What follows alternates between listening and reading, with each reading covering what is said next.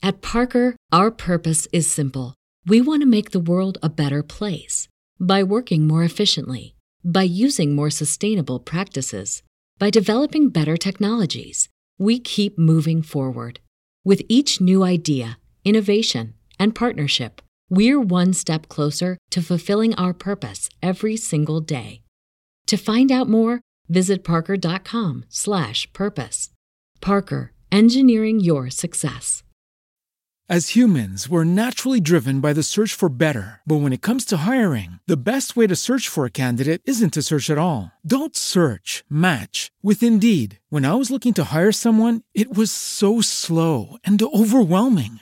I wish I had used Indeed. If you need to hire, you need Indeed. Indeed is your matching and hiring platform with over 350 million global monthly visitors, according to Indeed data, and a matching engine that helps you find quality candidates fast. Ditch the busy work. Use Indeed for scheduling, screening, and messaging so you can connect with candidates faster. And Indeed doesn't just help you hire faster. 93% of employers agree Indeed delivers the highest quality matches compared to other job sites, according to a recent Indeed survey. And listeners of this show will get a $75 sponsored job credit to get your jobs more visibility at Indeed.com slash podcast. That's Indeed.com slash podcast. Terms and conditions apply.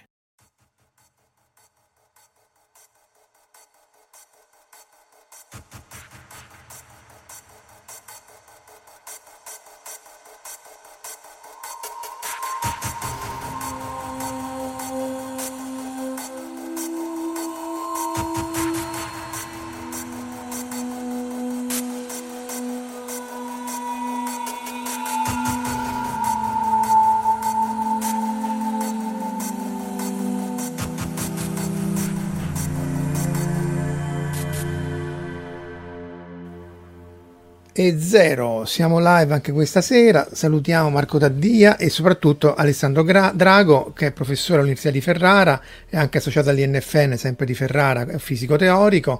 Si occupa appunto di stelle strane, di materia strana, di stelle di neutroni e di tutto, perché i teorici si occupano di tutto.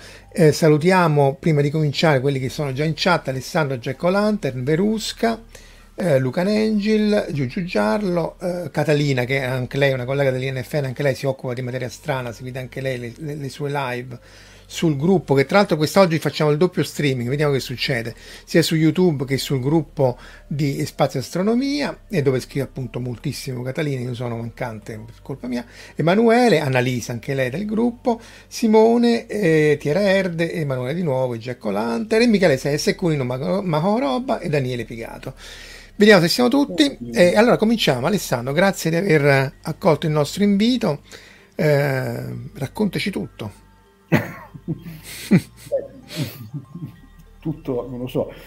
Mm, quindi da quel che, da quel che ho capito da Marco, no, voi siete un gruppo, eh, a parte Catalina, Daniele e alcuni altri che farebbero meglio a non seguire questo talk perché ne sanno già più di me, diciamo, siete tutti comunque già un gruppo di persone mh, esperte di, di, diciamo, di, di, varie questioni scientifiche. Quindi eh, il mio talk io spero che sia boh, magari troppo noioso oppure, oppure, troppo complicato, non lo so, vediamo. Insomma. Quello che volevo raccontarvi essenzialmente, vediamo se ce la facciamo, è per prima cosa che cosa sono queste stelle di neutroni, come le hanno scoperte, come vengono prodotte e soprattutto mh, che cosa ne impariamo, perché andiamo a studiarle. E, mh, sono un fisico teorico, però sono un... È una brava persona, garantisco io. Teorico, diciamo, un mezzo catorcio di fisico teorico, diciamo, che eh, principalmente nella sua lunga lunghissima vita ha studiato fisica nucleare. Quindi essenzialmente mi occupo di materia densa, di materia a densità paragonabili o superiori soprattutto a quella dei nuclei atomici e anche ad alte temperature. E un'altra cosa che mi interessa molto è la stranezza, cosa di cui è esperta Catalina. Quindi, per chi non sa ancora cos'è la stranezza, poi ovviamente racconterò, se faccio in tempo, un po' di cose sulla stranezza, però in buona sostanza la stranezza significa avere della materia che contiene dei quark strani.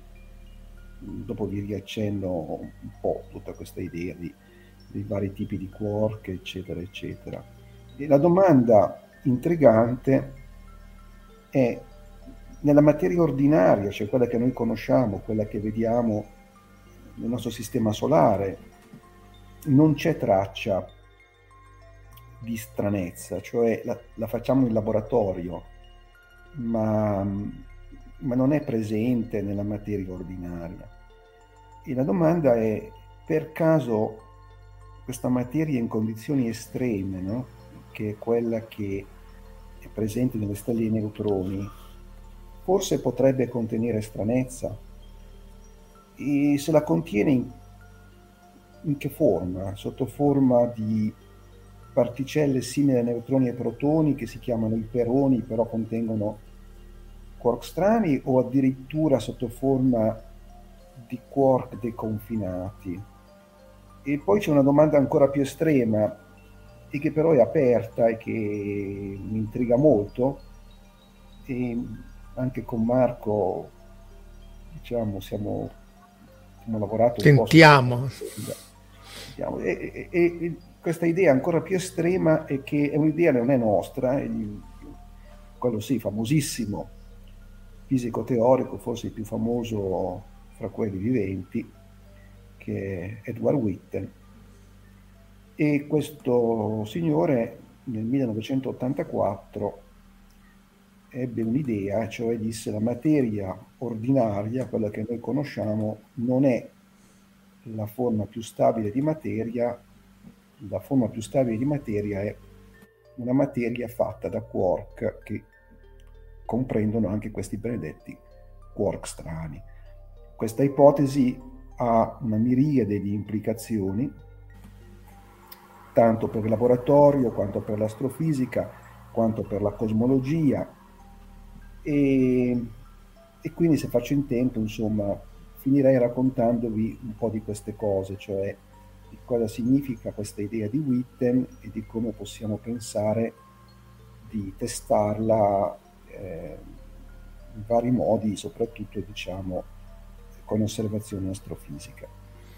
Ecco, poi c'è Alessandro che ci arriveremo, eh, che appunto che la materia strana sarebbe contagiosa, nel senso che se una particella strana incontra una, part- una, materia normale la potrebbe trasformare in un'azione a catena. Questo andava di moda quando dovevano accendere l'HC o anche gli altri collider dicendo distruggeremo il mondo. Eh, Infatti il mondo purtroppo è finito, no. ne siamo accorti, ma il mondo ahimè è finito.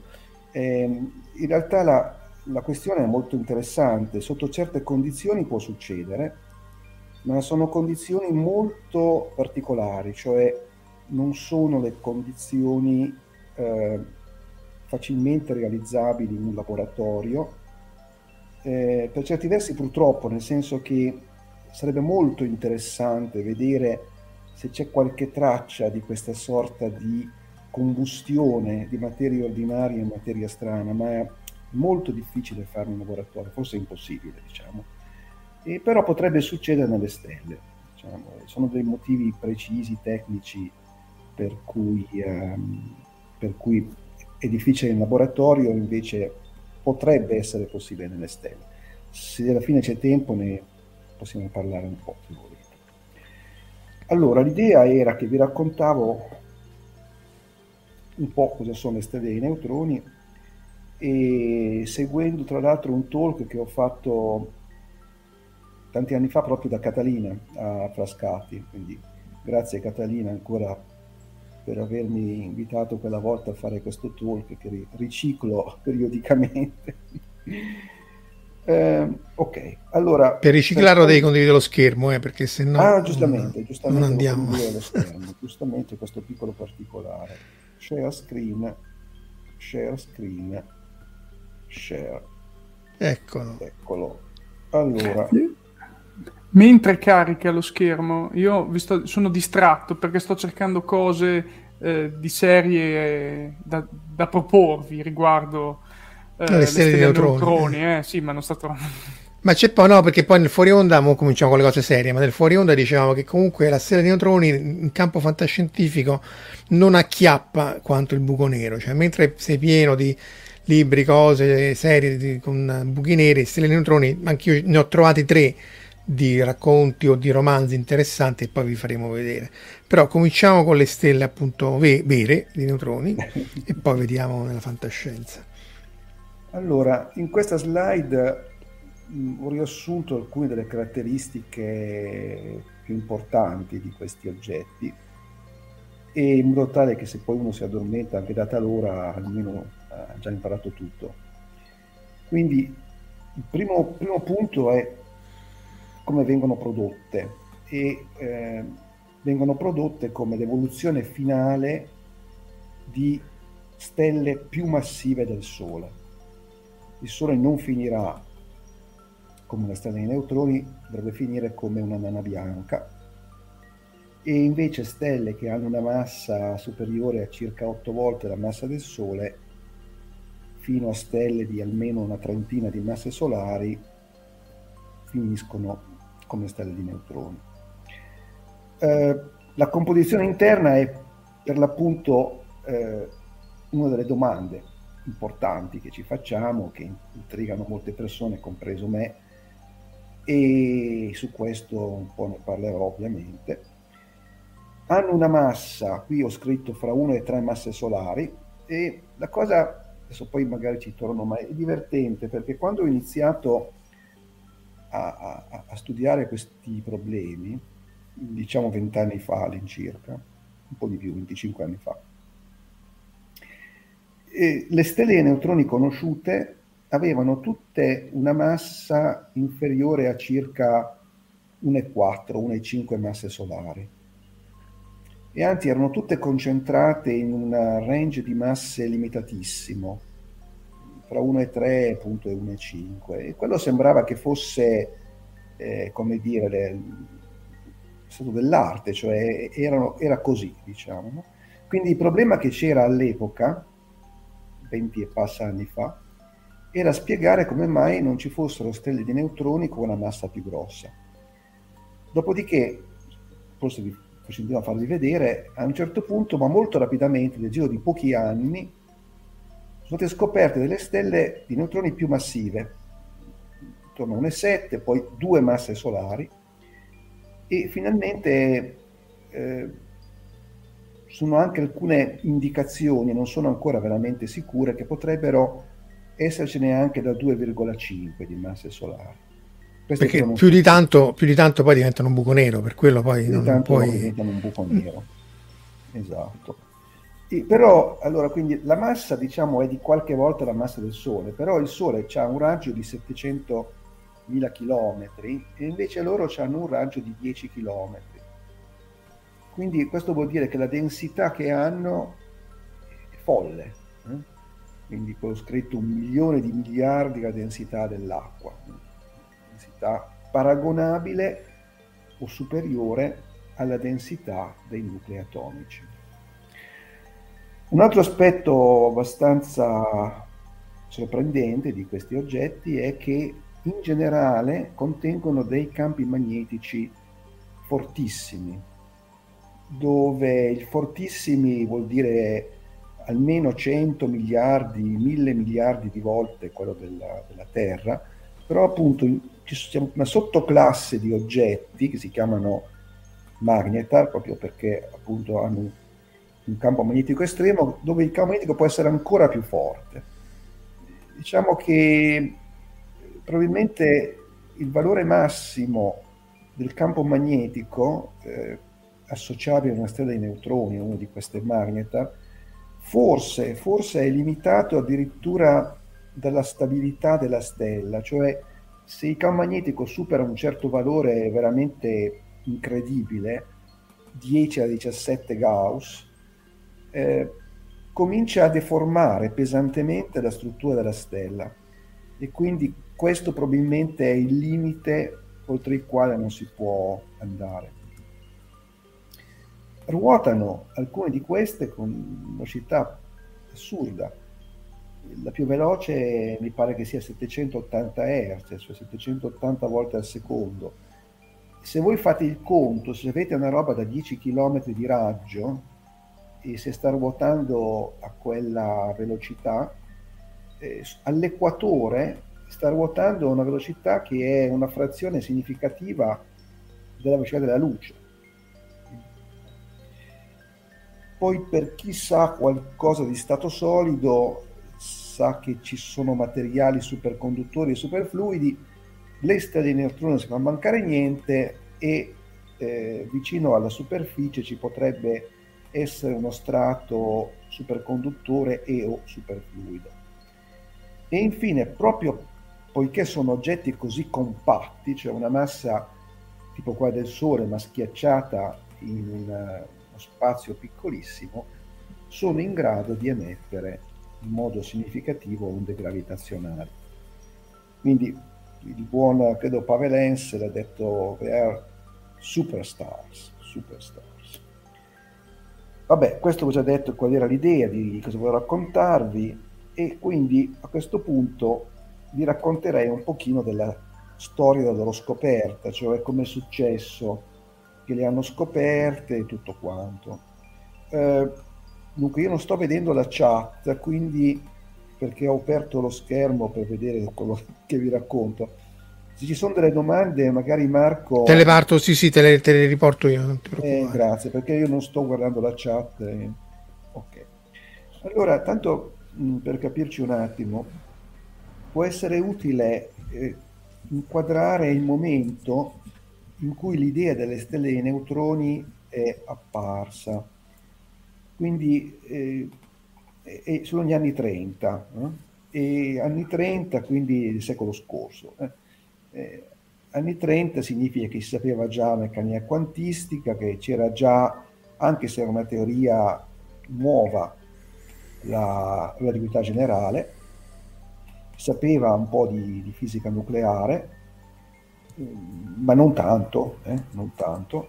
In particolare nel 1930 non era stato ancora scoperto il neutrone e c'erano alcune nozioni interessanti di meccanica quantistica, quali appunto il principio di esclusione di Pauli, cioè quello che ti dice che non puoi mettere due particelle nello stesso stato, e, e Bonfermi aveva già costruito la, la statistica che ti dice cosa succede se io ho tanti elettroni o tanti protoni, poiché appunto non posso piazzarli tutti nello stesso stato, eh, cominceranno ad occupare stati diversi di energia via via crescente. Questa è l'idea di base della statistica di Fermi-Dirac. Quindi queste erano cose che erano tutte già note, diciamo. Eh, erano già note negli anni 30 le nane bianche. Erano note perché era stato eh, osservata, appunto, stata osservata una, una nana bianca, è stato, osservato lo spettro e si sapeva che erano oggetti che quindi non erano le, le stelle ordinarie e l'idea della composizione della nana bianca è essenzialmente strettamente legata alla meccanica quantistica, a quello che vi ho appena detto, cioè il principio di di, di, di Paoli, scusa, di Paoli, e, perché l'idea di base è questa. Immaginate di comprimere la materia eh, in modo tale che gli atomi praticamente comincino a toccarsi e a questo punto gli elettroni eh, non se ne stanno più eh, raggruppati intorno a ciascuno degli atomi, ma cominciano a muoversi, diciamo, in una sorta di reticolo cristallino dove ci sono i, i nuclei, gli elettroni che si muovono in questo reticolo. Però per l'appunto eh, era già noto no? il, il, principio di esclusione di Pauli che ti dice non posso piazzare eh, due particelle identiche nello stesso stato. E quindi l'idea era cosa succede agli elettroni? Cioè quando questi elettroni che sono diventati una sorta di gas che si muove in questo cristallo, eh, raggiungono delle densità elevate, eh, a un certo punto appunto il conto della, della meccanica quantistica, la meccanica statistica, ti dice che devono cominciare ad occupare dei livelli di energia più alta, la statistica di Fermi-Dirac in sostanza. E questo cosa fa? Questo ti impedisce di schiacciare ancora di più il sistema, perché tu per schiacciare ancora di più il sistema saresti costretto a piazzare gli elettroni in livelli energetici ancora più alti. E quindi appunto in quegli anni, siamo alla fine degli anni 20, c'era l'idea che eh, schiacciando la materia fino al punto in cui si formava una sorta di, di, di plasma di elettroni, e dopo poteva essere molto difficile schiacciarlo ulteriormente perché appunto cominciava a funzionare questo principio di esclusione di Pauli che ti avrebbe richiesto un'energia enorme per comprimere ancora di più la materia. Però queste erano le nane bianche, cioè queste nane bianche era possibile interpretarle come costituite da questa materia degenere tenuta in piedi dalla degenerazione degli elettroni, dal fatto che gli elettroni erano talmente vicini che entrava in gioco pesantemente il principio di esclusione e la statistica di Fermi-Dirac. La storia delle stelle dei neutroni invece è un po' diversa e abbastanza divertente. La storia è questa, no? eh, prima che venisse scoperto il neutrone, vedete qui ho scritto febbraio-marzo del 31, però prima c'era, c'era nell'aria la scoperta del neutrone, si sapeva che era una delle ipotesi possibili, che esistesse una particella di massa uguale al protone ma neutra. Questo permetteva di spiegare certi esperimenti di fisica nucleare. E quindi questi, questi signori, Landau, Bohr e Rosenfeld, eh, cominciarono a discutere, come fanno i, i teorici, no? what if? Se per caso esistesse, che succede?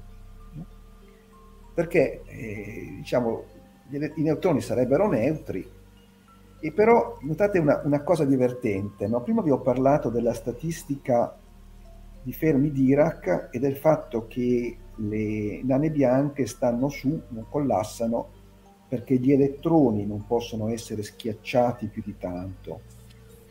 Adesso supponiamo che invece degli elettroni tu hai i neutroni.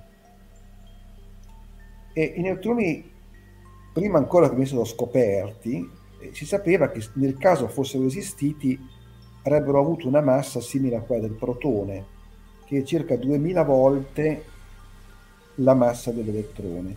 Quindi quello che si poteva ipotizzare era che succede se ci sono delle particelle neutre che quindi non risentono della repulsione coulombiana e queste particelle neutre hanno una massa simile a quella del protone, cioè 2000 volte la massa dell'elettrone.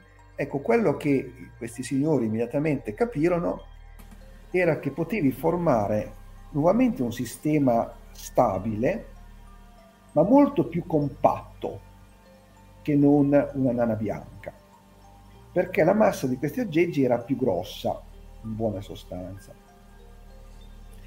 E questa era una, una speculazione.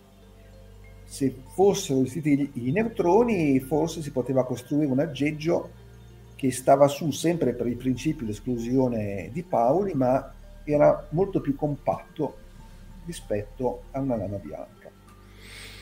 Chiede Alessandro come si calcola la velocità di rotazione, magari lo diciamo anche dopo, la velocità di rotazione e appunto essendo vicina alla velocità della luce se ci sono effetti relativistici che, di cui okay, tener conto domanda. che falsano. Allora, è veramente un'ottima domanda perché eh, diciamo, questi due punti sono connessi anche con una tecnica sperimentale molto recente che eh, permette di imparare masse e raggi di questi aggeggi. Allora, Ovviamente la velocità di rotazione, è, la frequenza di rotazione è banale, nel senso che le pulsar pulsano, cioè emettono un segnale che è eh, non continuo, ma per l'appunto pulsato, e quindi noi lo vediamo, tac, tac, tac, tac, tac, e quindi da, da, dal conteggio ci misuriamo la frequenza di rotazione. E l'altra domanda invece era, eh, scusa, la seconda era sulla... Eh, sugli effetti relativistici. In realtà c'è anche una domanda sulle onde gravitazionali di, di Polez. Quello, ma... Gravitazionali ne parlerò. Quindi... Eh, più avanti, sì, ci dobbiamo arrivare. Gli effetti relativistici ci sono e come, ci sono e come, ci sono però due tipi di effetti relativistici. Eh, ci sono degli effetti relativistici di relatività, che si chiama speciale, diciamo, che sono semplice, semplicemente connessi al fatto che appunto hai delle particelle che all'equatore si, si muovono molto velocemente e quindi eh, diciamo il primissimo effetto che hai è l'effetto Doppler, tanto per essere chiari. È un effetto Doppler molto marcato perché eh, l'aggeggio ruota, una parte ruota da un lato verso di te, dall'altro lato si allontana da te. Quindi tu hai un effetto Doppler che allarga quelle che si chiamano righe spettrali, nel senso che la parte che si avvicina a te si sposta verso frequenze più alte la parte che si allontana da te si sposta verso frequenze più basse ed è tutto misurabile, tutto misurabile. Uh, poi ci sono gli effetti invece di relatività generale che sono fortissimi e però questi magari ne parlo fra un attimino. Ehm, quindi sì, ci sono entrambi questi tipi di effetti. Essenzialmente non puoi studiare le stelle e i neutroni senza la teoria della relatività, in particolare senza la teoria della relatività generale. Sarebbero completamente inspiegabili, completamente inspiegabili. Ok, tornando alla storiella che vi raccontavo, quello che successe fu che Landau tornò a Mosca e scrisse una noticina nel gennaio del 32, noticina, forse per l'Accademia delle Scienze, cose di questo tipo in cui essenzialmente metteva insieme le, le, idee che avevano discusso qualche mese prima. Questa noticina, devo dire, eh, contiene alcune cose un po' strane, vabbè, però era un'idea di potrei avere un, un aggeggio estremamente compatto fatto di neutroni che sta su per il principio esclusione di Pauli. Questo avvenne prima del, febbraio 32 in cui fu annunciato diciamo, la scoperta del neutrone da parte di Chadwick. Quindi vedete i teorici, i teorici inventarono le stelle di neutroni. Diciamo.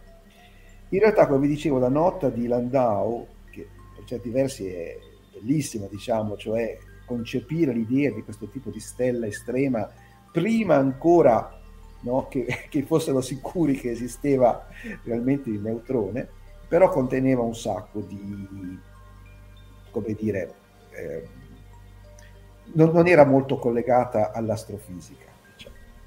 Chi realmente collegò le stelle dei neutroni all'astrofisica furono questi due signori, Bade e Zwicky, perché loro riuscirono a capire che quel tipo di oggetti poteva essere prodotto come resto di una supernova. Quindi diciamo che se Landau e gli altri le hanno inventate, Bade e Zwicky le hanno, come dire, scoperte, le hanno collegate col mondo reale. Uh, su questa parte magari vado un po' veloce perché altrimenti non c'è modo di raccontarvi poi dopo di, di, di onde gravitazionali e quant'altro.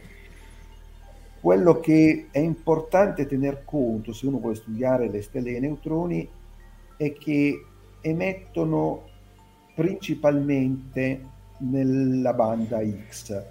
Quindi, eh, tanto per essere chiari, questa figura forse aiuta a chiarire. Allora, noi quello sulla Terra, no, noi vediamo la luce del Sole perché la luce del Sole riesce a penetrare attraverso l'atmosfera Uh, poi vediamo anche onde radio, perché anche loro penetrano attraverso l'atmosfera. Qua su quest'asse c'è l'opacità. Opacità 100% vuol dire che un segnale che arriva da fuori è completamente assorbito. Quindi noi vediamo eh, nell'ottico vediamo le, la, la, luce del sole, diciamo, e vediamo le onde radio, vediamo anche un pochino di infrarosso, eh? ma non vediamo niente dell'X, cioè fortunatamente, perché sennò probabilmente sarebbe difficile vivere, i raggi X sono completamente assorbiti dall'atmosfera. Già basta l'ultravioletta a far danni. Eh, esatto, cioè, questo, già basta l'ultravioletta, abbronzarsi con i raggi X, diciamo, sarebbe una bronzatura un po' estrema. e, ehm, quindi diciamo, il fatto che questi aggeggi emettano essenzialmente nella banda X è legato alla temperatura tipica che hanno, hanno delle temperature anche superficiali che sicuramente e facilmente eccedono i milioni di gradi, quelle interne tipicamente eccedono i 100 milioni di gradi, quindi questo per una legge di Wien che dice dove, dove emettono, e quindi non si vede dalla Terra, bisogna uscire dall'atmosfera ad esempio con dei palloni. Il buon Riccardo Giacconi fu tra i primissimi a immaginare di mettere qualche rivelatore su, su, su, sui palloni e, e, e, e, in ogni caso di uscire dall'atmosfera.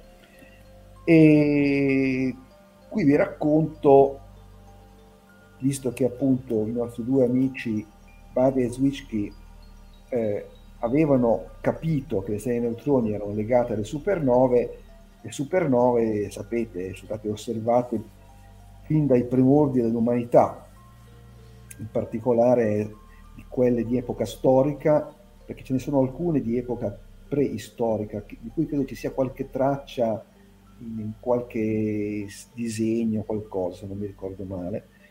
Però la prima storica credo che sia questa qua, quella del, del 1054 e di cui c'è questo, quello che rimane, questo nebulosa.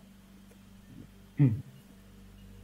E però che cosa, qual è stata la prima volta che le hanno osservate le stelle di neutroni?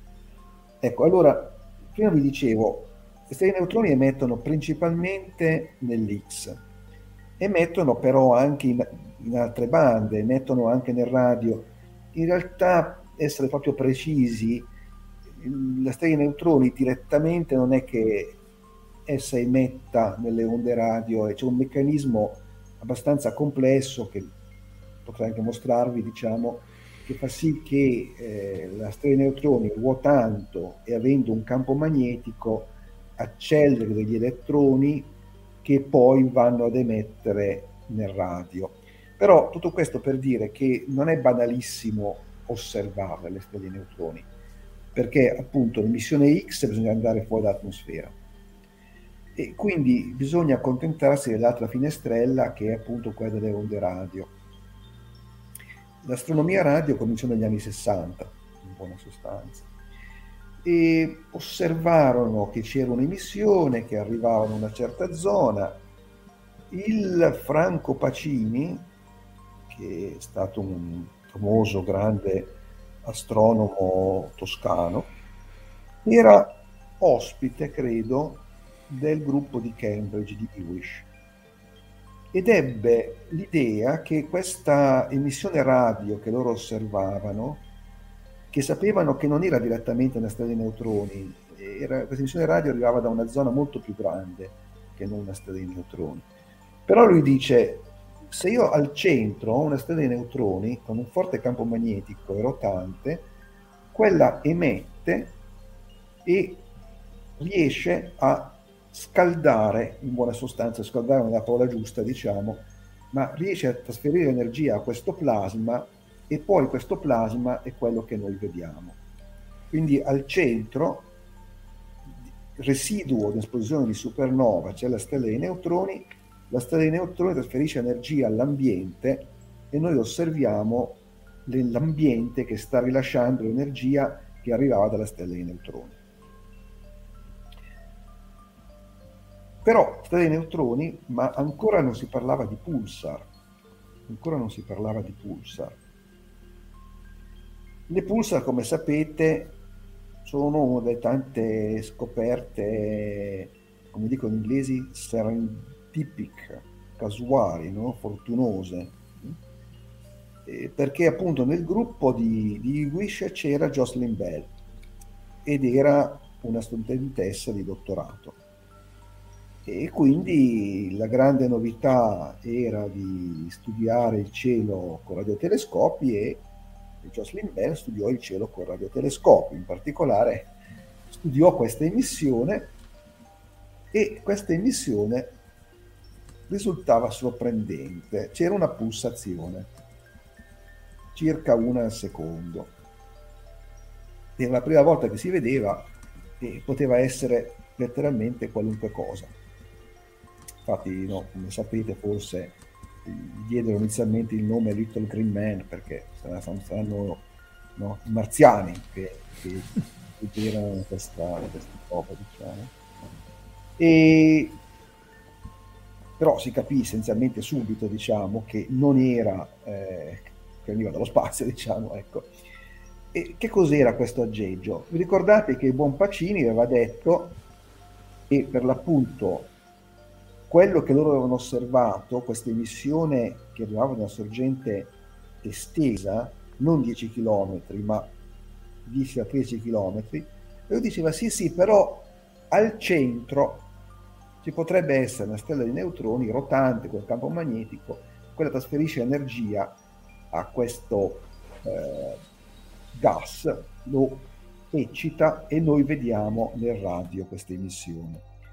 E a questo punto capite che le due cose andavano molto ben d'accordo, perché adesso poi vi faccio vedere, se uno ha una stella che ruota con un bel campo magnetico, a parte trasferire questa energia all'ambiente, in realtà può emettere un segnale che noi osserviamo in modo intermittente semplicemente perché l'asse di rotazione della stella non è eh, coincidente con l'asse del campo magnetico. Dopo c'è una slide che, che lo mostra di questo, questo giochino, diciamo. Ne hanno osservate delle altre, questa qui che ruotava a 33 millisecondi, un'altra ancora, a questo punto era chiaro che stavano osservando eh, queste emissioni pulsate che arrivavano tutte da delle nebulose. Queste nebulose erano il residuo delle esplosioni di supernova. E quindi era confermate due cose. Era confermato che il residuo dell'esplosione supernova era un aggeggio molto compatto e che questo aggeggio molto compatto riusciva a trasferire energia alla nebulosa e contemporaneamente ad emettere un segnale pulsato grazie al meccanismo di Pacini. Uh, ok, adesso ne conosciamo questo qui è vecchio, penso che conosciamo adesso molto più di 2000. Adesso devo controllare qual è il numero attuale, ma penso che siamo molto di più di 2000. Questo è il numero di stelle in funzione della Questo è il numero di pulsar in funzione del periodo in scala logaritmica. Quindi qua questo è un secondo e ce ne sono alcune appunto che ruotano quasi al millisecondo, eh, dice da meno 3 secondi e ce ne sono alcune che hanno un periodo più lungo. Più, più lento. Comunque anche quella a 10 secondi, un affare 10 km grande quanto il sole, cioè pesante quanto il sole in 10 secondi, già ha la sua velocità. Al millisecondo è pazzesco, cioè anche solo immaginarsela. Sì. Sì, gli effetti proprio di semplicemente di relatività speciale, eh, cioè tu vivi su una superficie che sta ruotando appunto a velocità che è tipo 0,1c Mm. Uh, ecco, questa è una, un'altra, questo può essere una cosa, cioè, come fanno a ruotare così in fretta, no? E mm, ci sono vari, vari motivi, ecco, diciamo. Questo è un motivo semplice, poi non è il motivo per cui ruotano veramente così in fretta, però diciamo la maggior parte delle stelle di neutroni, quelle che ruotano diciamo al secondo, ruotano in fretta per un motivo relativamente banale, cioè sono eh, il residuato di un'esplosione di supernova. Allora, dopo l'esplosione di supernova c'avevo delle slide, ma diciamo due supernova, quello che succede è che il centro di una stella normale, quello che si chiamano main sequence, che è fatto di ferro, e che ha un raggio di 10.000 km collassa in questo aggeggio con un raggio di 10 km, diciamo. Allora, se vi ricordate qualcosa di, di fisica, conservazione del momento angolare, eccetera, eccetera, voi avevate la stella progenitrice che ruotava, ma non con un periodo di un secondo, d'accordo? Però per conservazione del momento angolare, se voi passate da 10.000 km a 10 km, essenzialmente dovete moltiplicare per un fattore 1000 no? il, il, no, più di un fattore 1000 in realtà, dovete conservare il momento angolare che è il momento di inerzia per la frequenza e quindi il momento di inerzia scala con raggio al quadrato e quindi è un fattore un milione addirittura, no? I per omega.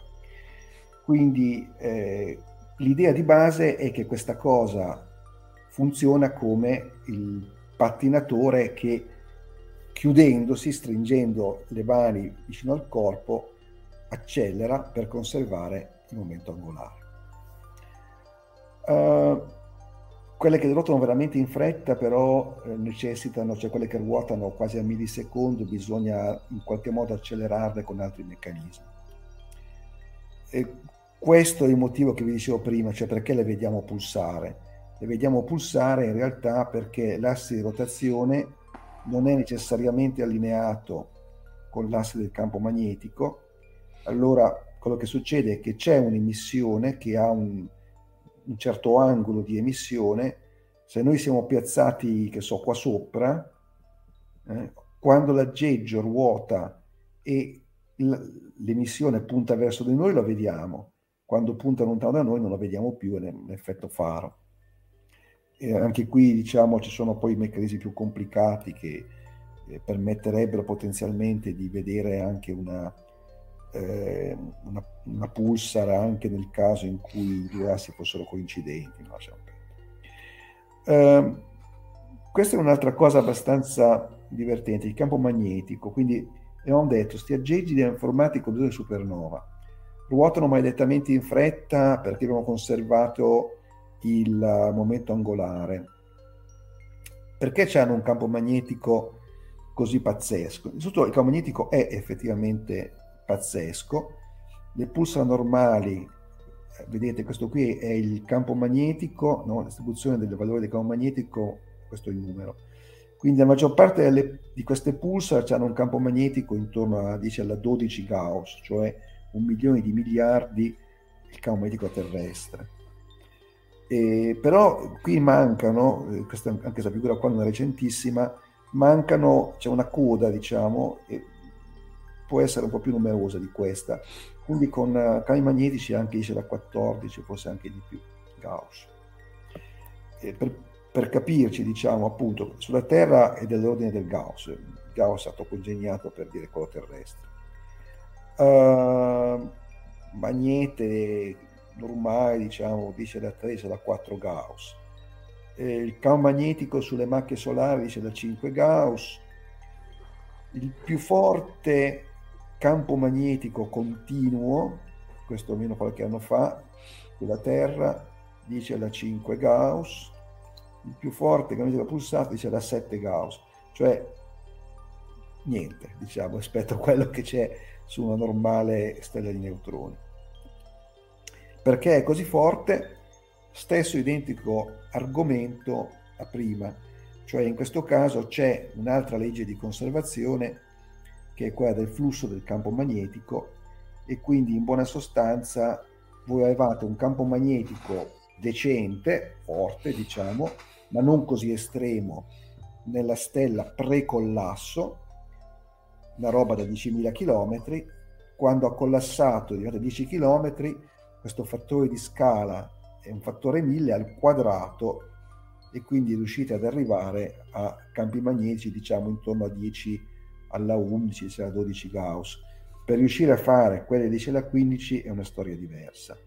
Quelli bisogna proprio avere dei meccanismi speciali, effetti eh, di magneto idrodinamica, è, è, molto difficile riuscire a generare campi magnetici veramente 10 alla 15 e 16 Gauss. È ancora una questione aperta su come le, le, le magnetar possano essersi formate. Vabbè, questo qui è un disegnino dove si mostra, qui abbiamo il periodo di rotazione e qui c'è la cosiddetta derivata del periodo di rotazione, cioè quanto cambia il periodo di rotazione nel tempo. Questo ci indica che cosa? Ci indica che c'è un gruppone di questi aggeggi che è piazzato qua e che ha appunto periodi intorno al secondo. Poi c'è questo gruppo qua sotto che ruotano con velocità di qualche millisecondo, no? quelle che si chiamano millisecond pulsar. E poi c'è quest'altro gruppo, questi, credo che siano questi segnati in, col simbolo più spesso, che sono appunto ste magnetar. Cioè vedete la rotazione, scusate, la, la variazione del periodo di rotazione, cioè quanto rallentano, dipende da quanto è forte il campo magnetico. Osservando come rallentano, uno stima quanto è forte il campo magnetico e quindi vedete che ci sono queste stime di questi aggeggi con campi magnetici dice da 14 quindi questo gruppo qua sono queste magnetars ok uh, io ho già detto ovviamente più volte che si formano nel collasso di eh, una stella con masse fra 8 e 10 quelle del Sole. Eh, non so se vi raccontarvi oppure no, diciamo, un minimo di evoluzione stellare, cioè eh, le stelle stanno in piedi essenzialmente, le stelle come il Sole e anche quelle più massive del Sole stanno in piedi perché ci sono delle reazioni nucleari che avvengono all'interno del Sole. Queste reazioni nucleari tipicamente producono calore e quindi scaldano la stella e quindi è un miscuglio di quella che si chiama pressione di radiazione e pressione termica che le tiene in piedi, cioè stanno su tanto perché sono calde quanto perché letteralmente c'è del materiale che cerca di uscire e cercando di uscire le, contribuisce a tenerle in piedi, diciamo. E ci sono vari, quelli si chiamano cicli eh, di, di, reazioni nucleari che avvengono ad esempio nel Sole. Questo è il più noto, è un processo in cui due protoni vanno a formare un deutone, ma naturalmente devono anche cacciare fuori un positrone, poi acchiappano ancora un altro protone fino a che non arrivi a formare un, nucleo che è piuttosto stabile che è l'elio 4. Tutto questo processo, vedete qui escono dei fotoni in particolare, questi fotoni sono emessi perché portano via l'energia rilasciata nei processi nucleari, processi di fusione. E sono loro che, che tengono in piedi il Sole, diciamo, cioè questi fotoni che escono lo tengono caldo e quindi impediscono alla, alla stella di collassare.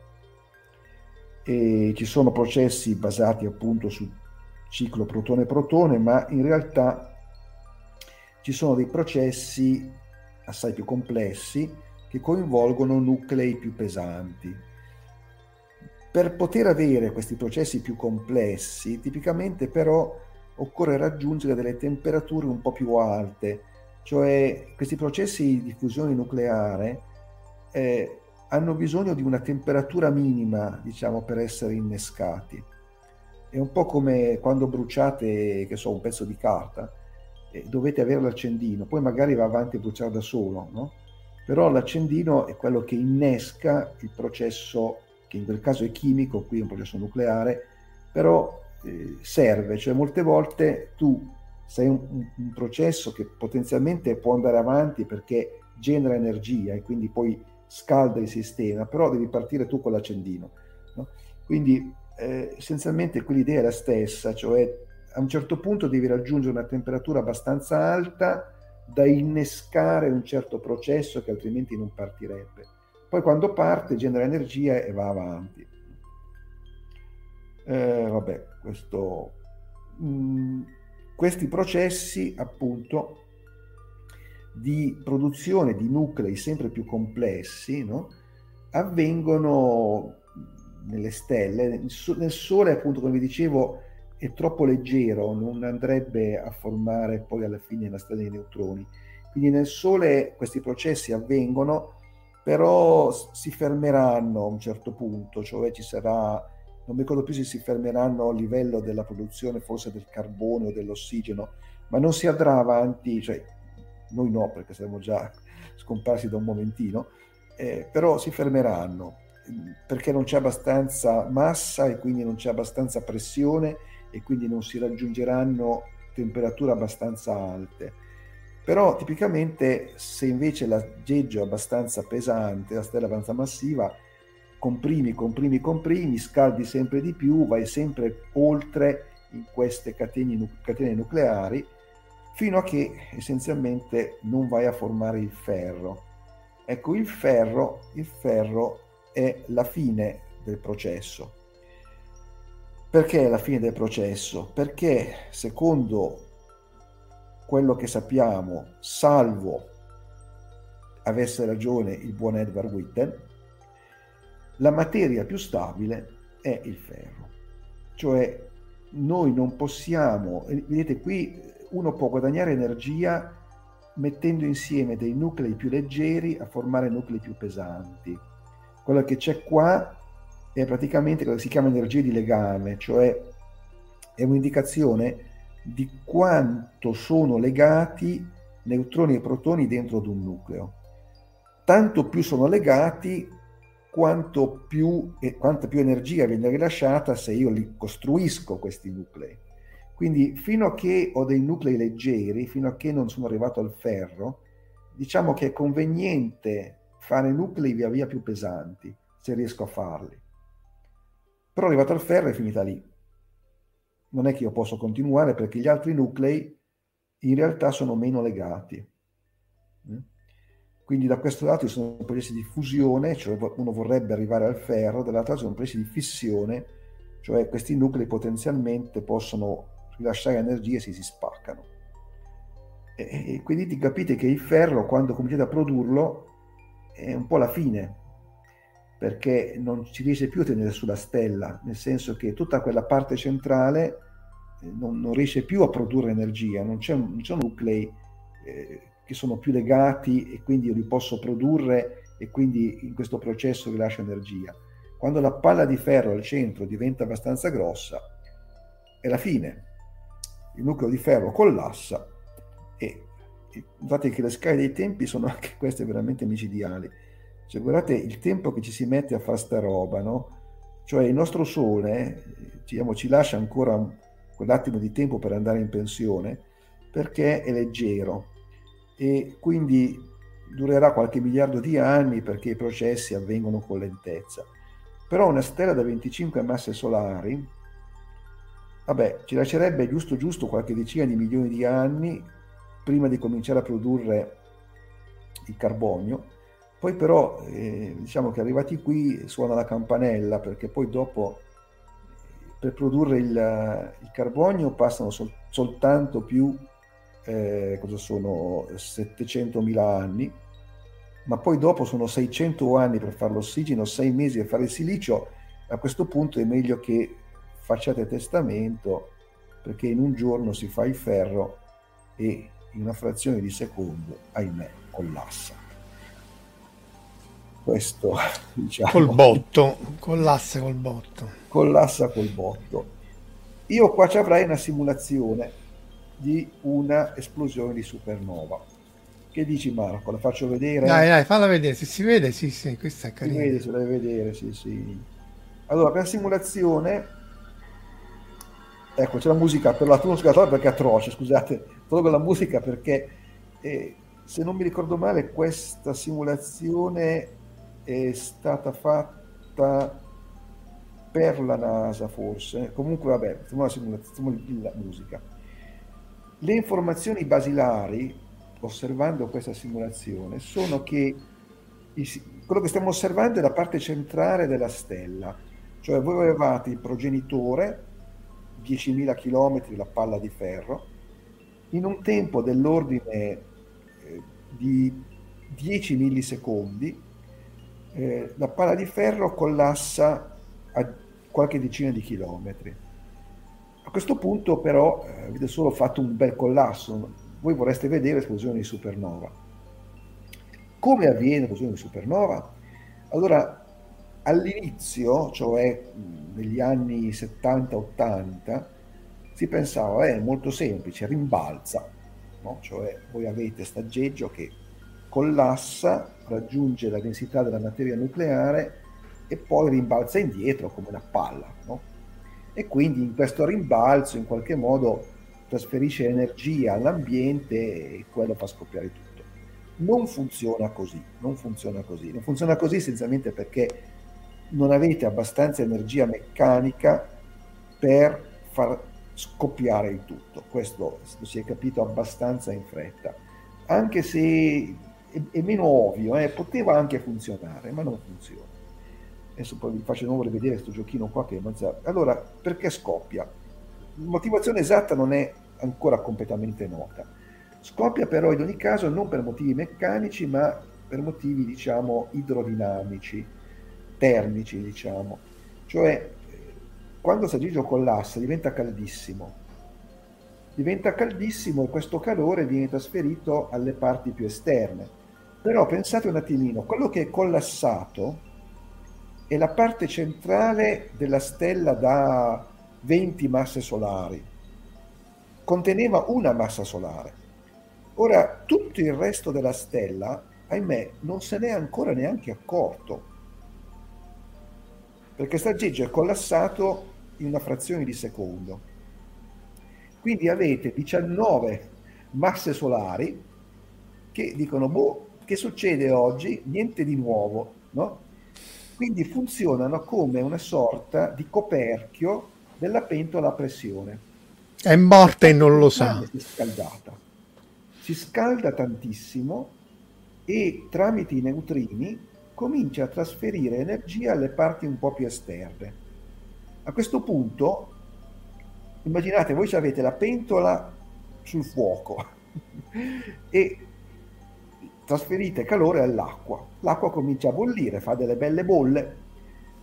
A questo punto, se voi avete il coperchio, ovviamente benissimo, resta lì, però a un certo punto la pressione può diventare così grossa che si scoperchia il coperchio. Questo meccanismo è il meccanismo di una detonazione, cioè in buona sostanza una detonazione corrisponde a situazioni in cui avete accumulato un'enorme pressione termica in questo caso in una zona ristretta, c'è qualcosa che impedisce per un po' di tempo a questa pressione di uscire, quando la pressione finalmente è libera di uscire perché si è spaccato questo involucro, c'è un processo che si chiama detonativo che corrisponde al fatto che la pressione dell'ambiente è in, molto inferiore alla pressione della parte interna. Eh, adesso voi sicuramente avete costruito tante volte nella vostra vita le bombe carta e avete, avete costruite essenzialmente mettendo qualcosa che produce calore all'interno di uno scatolozzo, anche di cartoncino. Quello che succede è che lo scatolozzo, appunto, eh, si scalda la parte interna perché avete messo dentro qualcosa che produce calore e fino a un certo punto il cartoncino resiste, ma poi la pressione interna cresce così tanto che si spacca e anche una piccola bomba carta, insomma, il suo effetto lo fa, diciamo. Questa è una grossa bomba carta. L'idea di base, l'esplosione della supernova, è l'esplosione tipo appunto pentola a pressione che scoppia troppa pressione interna, però la cosa è molto difficile, molto complicata perché servono, per farla scoppiare veramente, servono tutte queste strane, strani corrugamenti che, che hanno trovato nelle simulazioni numeriche, no? che abbiamo fatto al computer, no? perché tutti questi corrugamenti rimescolano il sistema e permettono di trasferire ancora meglio il calore fra interno e esterno altrimenti il calore anche lui resta lì intrappolato, esce lentamente e non scoppia niente. Se voi lo rimescolate molto velocemente, calore arriva più velocemente nelle parti esterne e riuscite a farlo scoppiare. Vabbè, questo almeno oggi potete dire abbiamo imparato come si fanno le bombe carta. Ok, quindi questa è la supernova dell'87, i neutrini che si sa che vengono prodotti perché l'aggeggio è molto caldo e per raffreddare emette, neut- emette neutrini, osservati effettivamente in associazione alla supernova dell'87 e qui sarei arrivato alle onde gravitazionali. Come sto andando Marco? Io non ho più pallida idea, non so neanche quanto tempo ho passato. Vai, vai, vai. Diciamo siamo già un'ora, ma di solito sforiamo sempre un'ora. Quando abbiamo avuto Gaetano Salina con Ape... Eh, vai, vai. Mi senti? Sì, prosegui, prosegui, prosegui pure. Non, non, sento niente però. Ah, non mi senti? Aspetta.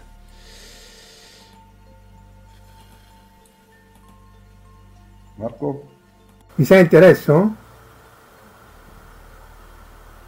Non mi senti, eh? Mi senti?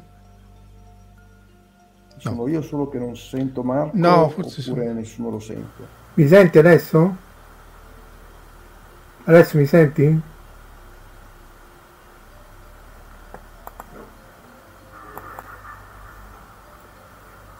Mi, mi senti? Scusate, mi sentite? Sì, sì, a te sì, eh, mi sento.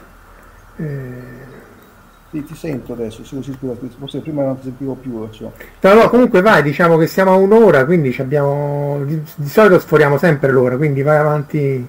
Vado eh... avanti. Non so sì, sì, perché non sono pratico, quindi non so se... No, no, con, con Gaetano siamo andati avanti per due ore no? a parlare di, di, di, di api, quindi vai, vai, non ti preoccupare, le onde gravitazionali poi tirano, acchiappano un sacco. Ciao Angelo.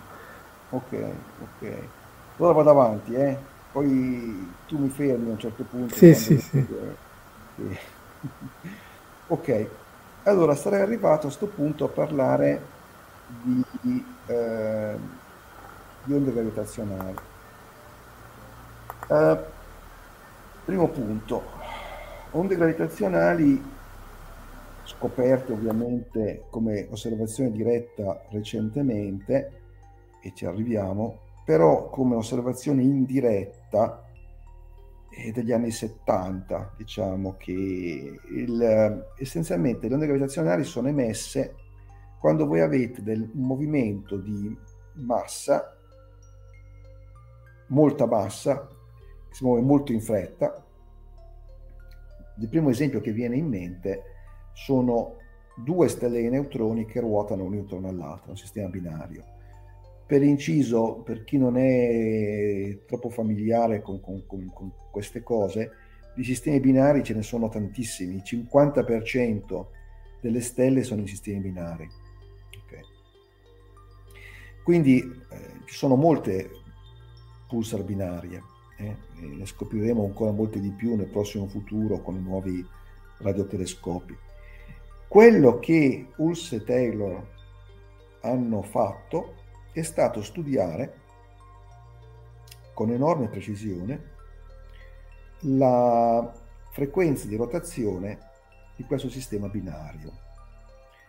E in buona sostanza c'è una piccolissima piccolissimo cambiamento nella frequenza di rotazione e questo cambiamento della frequenza di rotazione è spiegabile se il sistema molto lentamente, molto lentamente si sta restringendo perché sta perdendo energia. Quindi quello che Huss e Taylor hanno fatto è stato studiare per decenni, decenni, la frequenza di rotazione di questo sistema e questa curva solida non è, come si dice, un fit, è la predizione della relatività generale. Cioè, la generale ti permette di calcolare quanta energia viene persa per emissione di onde gravitazionali per il fatto che tu hai due oggetti molto massivi, due stelle di neutroni, che ruotano velocemente vicina una all'altra e notate la incredibile precisione della predizione.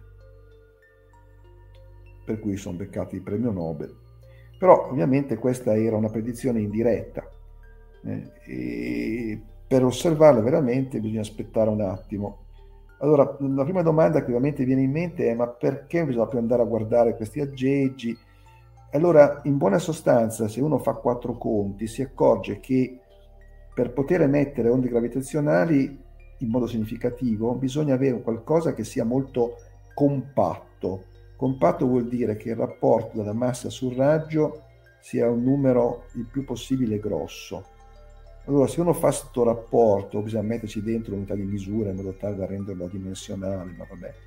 Per la Terra è 10 alla meno 10, per il Sole 10 alla meno 6, nana bianca 10 alla meno 4, meno 3, stelle di neutroni 0,204. Notate che quando il rapporto diventa uguale ad 1 avete formato un buco nero. Quindi capite che le stelle di neutroni sono veramente oggetti estremi, cioè sono veramente l'ultimo passettino prima di finire dentro un buco nero.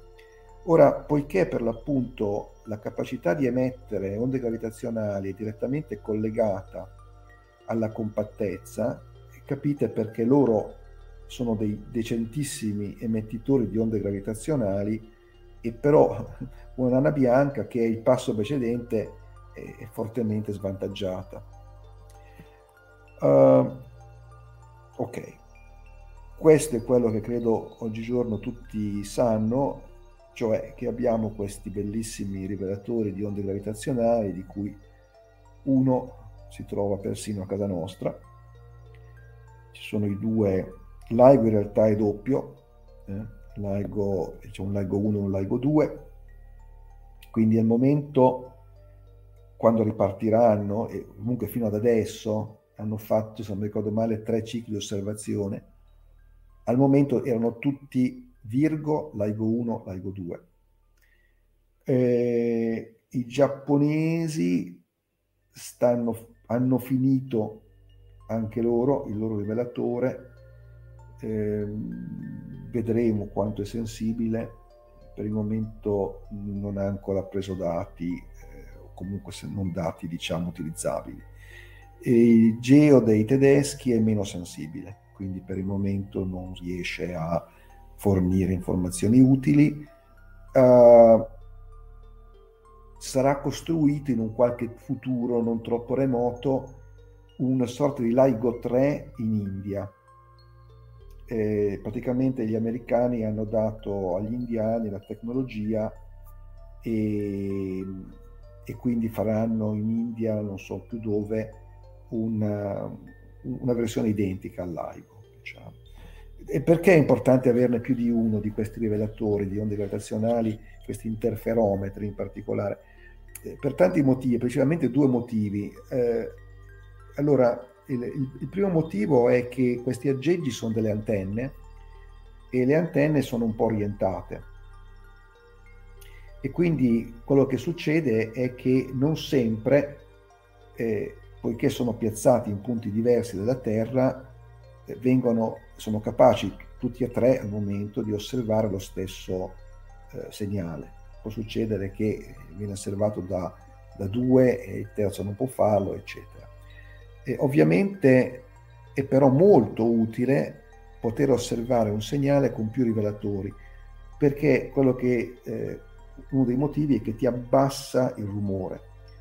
E in particolare, eh, diciamo, questi rivelatori di onde gravitazionali sono degli aggeggi che hanno eh, come dire, una sensibilità eh, assurda e qualunque possibile eh, perturbazione riesce a, a disturbarli, no?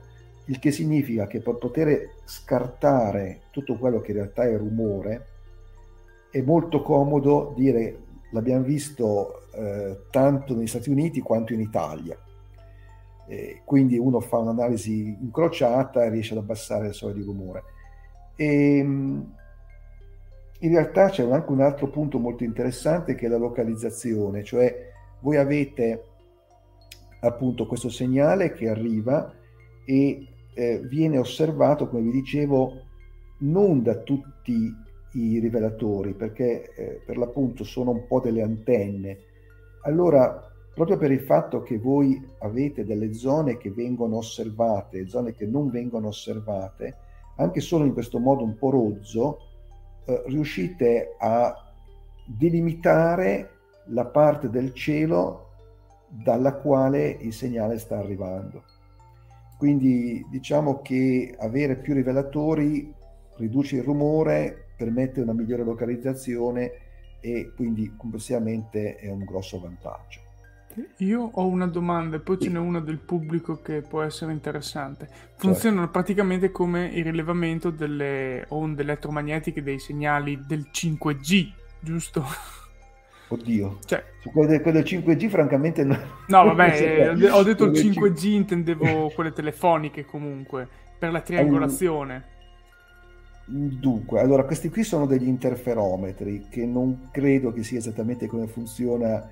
Eh, l'interferometro fu- funziona in questo modo. Allora, eh, per riuscire a capire perché si è finiti a fare gli interferometri bisogna, credo, porsi una domanda eh, molto cruciale, che è questa. Le onde gravitazionali sono delle distorsioni dello spazio e del tempo.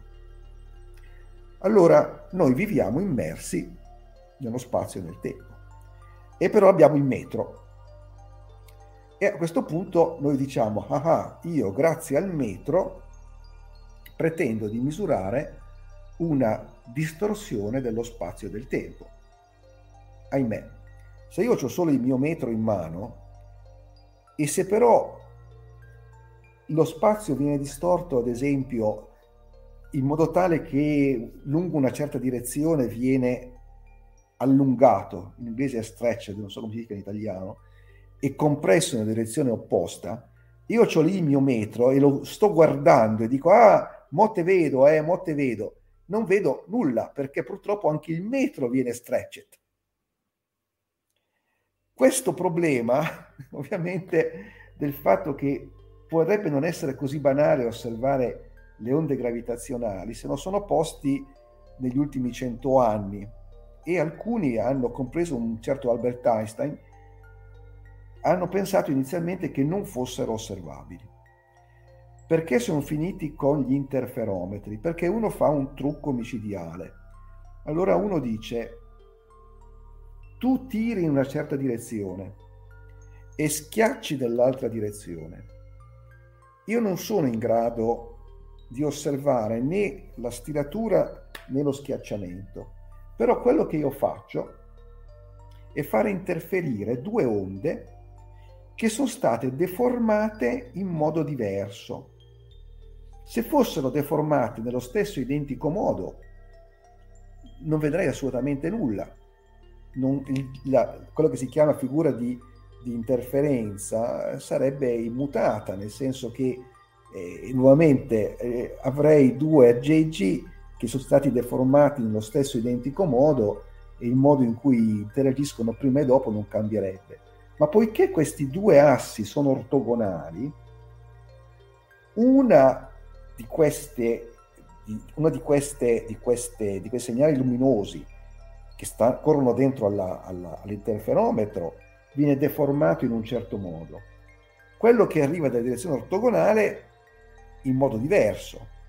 E quindi quello che io vedo è il fatto per l'appunto che i due segnali luminosi, i due segnali laser, sono stati deformati in modo diverso perché sono su due assi ortogonali che quindi hanno subito un, uno magari uno stretching e l'altro una compressione. Vedo uno spostamento della figura di interferenza. E non funzionano così le normali onde i normali rivelatori di onde elettromagnetiche, perché quelle lì non hanno esattamente questi problemi, diciamo, di come... No, no, io dicevo il, il, principio della triangolazione del segnale per capire da dove provenisse. Ah, sì, sì, sì, sì, scusa. Sì, sì, sì, sì, sì, sì, sì, sì. Quello, quello certamente. Quello certamente. Cioè, l'idea di base... Eh, tu puoi, puoi riuscire a capire da dove arriva un segnale usando delle cose veramente banali. Cioè, se siamo in tre e osserviamo delle zone un po' diverse, è chiaro che la primissima informazione è lui l'ha vista, lui l'ha vista, io non l'ho vista e quindi mettiamo insieme i nostri campi di vista e riusciamo a escludere certe zone. No? Questo più o meno funziona così per certi versi, è più raffinato perché interviene la polarizzazione e tutto quanto, però funziona così la triangolazione. Sì. La, l'altra domanda veniva dal pubblico è di Poles che dice non è un po' troppo sismico il Giappone per farci un interferometro? Ah, ok, allora è un'ottima domanda e la risposta è dipende dalla frequenza. Uh, le frequenze dei segnali sismici, diciamo, adesso io non è che sia un grande esperto, però credo che siano dell'ordine dell'Hertz.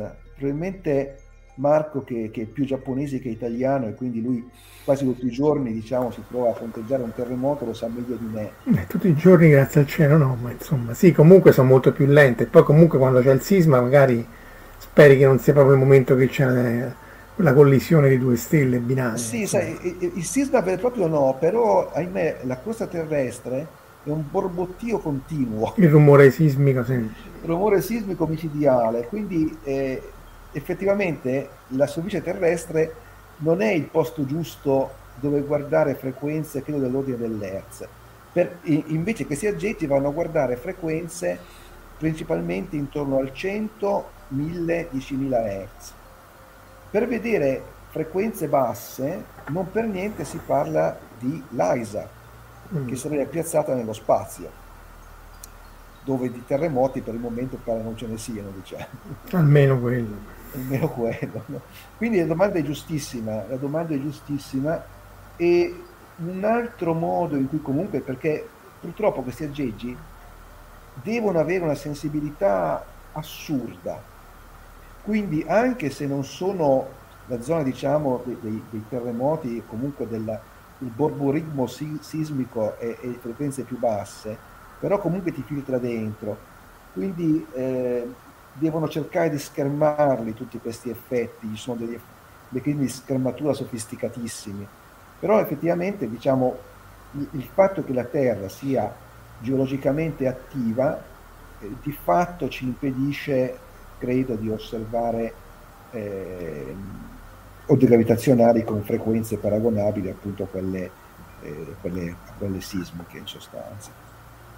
C'è Angelo che chiede, dice non posso intercettare una singola onda ma due fenomeni che generano onde gravitazionali contemporaneamente. Eh, forse più che la misuri su due assi, in maniera che se c'è l'onda su un asse non la vedi sull'altro asse. Però sì, se è sferica, no, c'è pure la questione della sfericità, no? che se è una solo collasso non lo vedi. Sì, cioè in realtà quello che succede è che la deformazione dello spazio del tempo avviene in modo diverso sui due assi.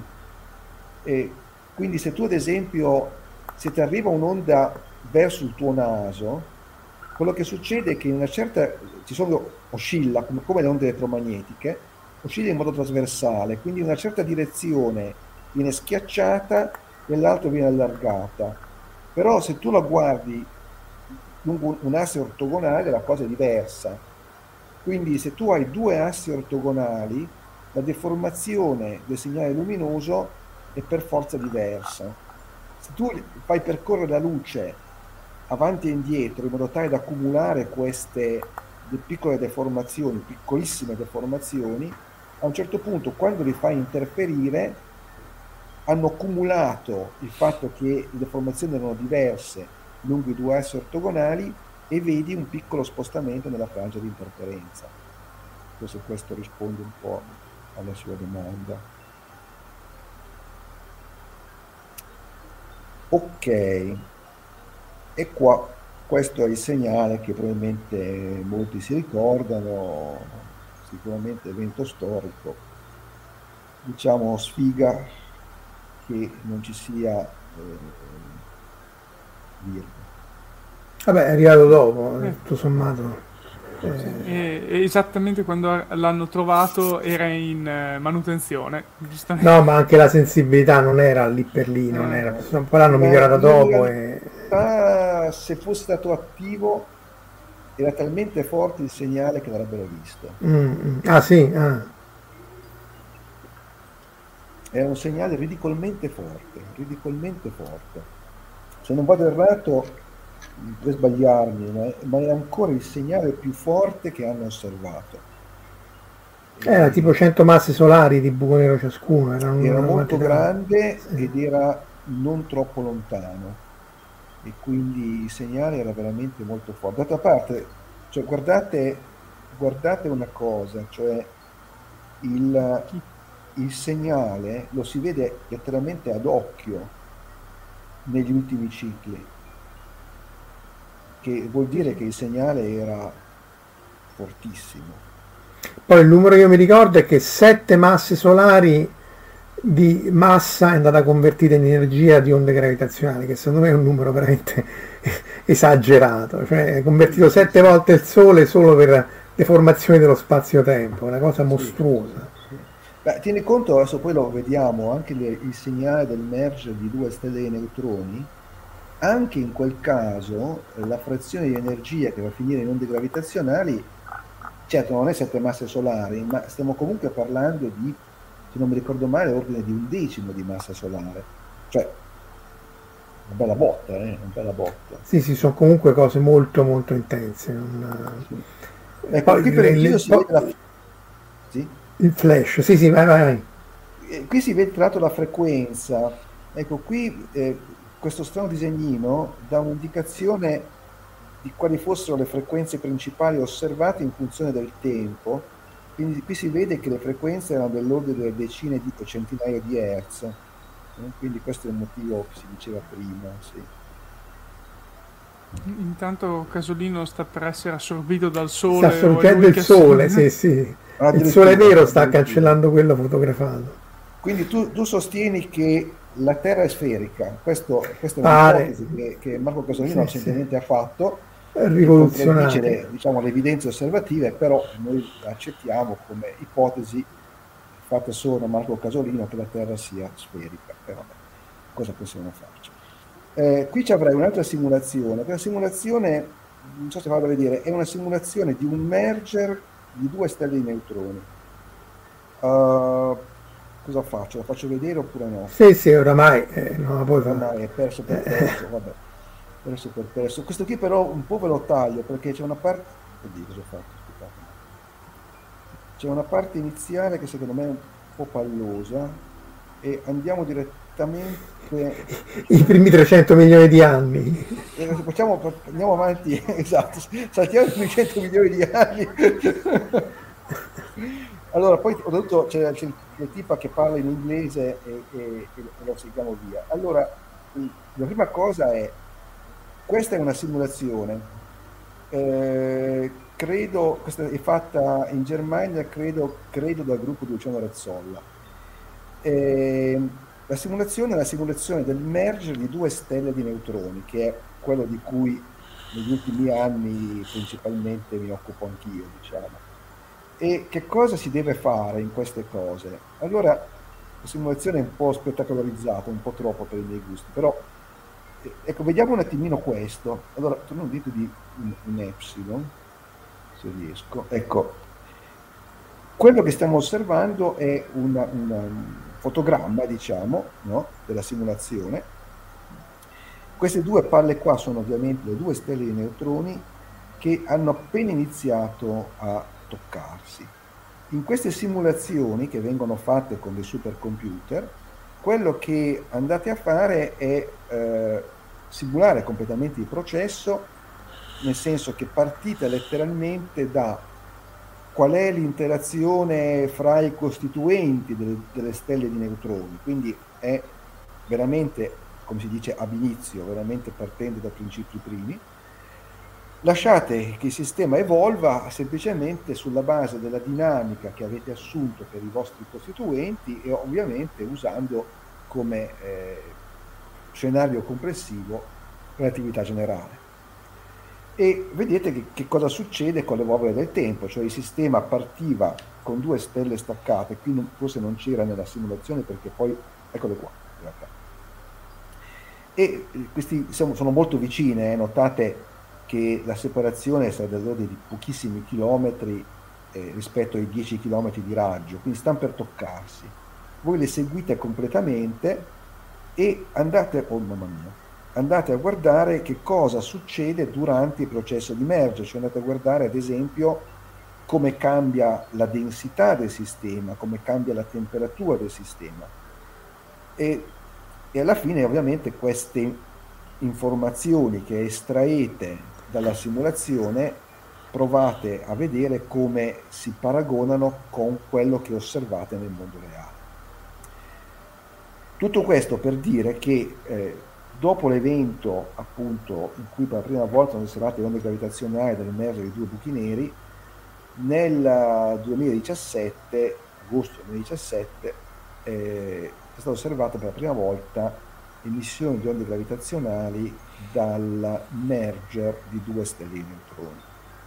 è stato anche quello oggettivamente un momento epocale per l'astrofisica, eh, perché era la prima volta che si osservava un, un merger di due stelle di neutroni ed era la prima volta che si riusciva a vedere questo evento in onde gravitazionali e come radiazione elettromagnetica, cioè è stato possibile osservare il mergere di stelle di neutroni in onde gravitazionali nella banda X gamma e poi dopo seguire nel, nell'infrarosso e persino nell'ottico.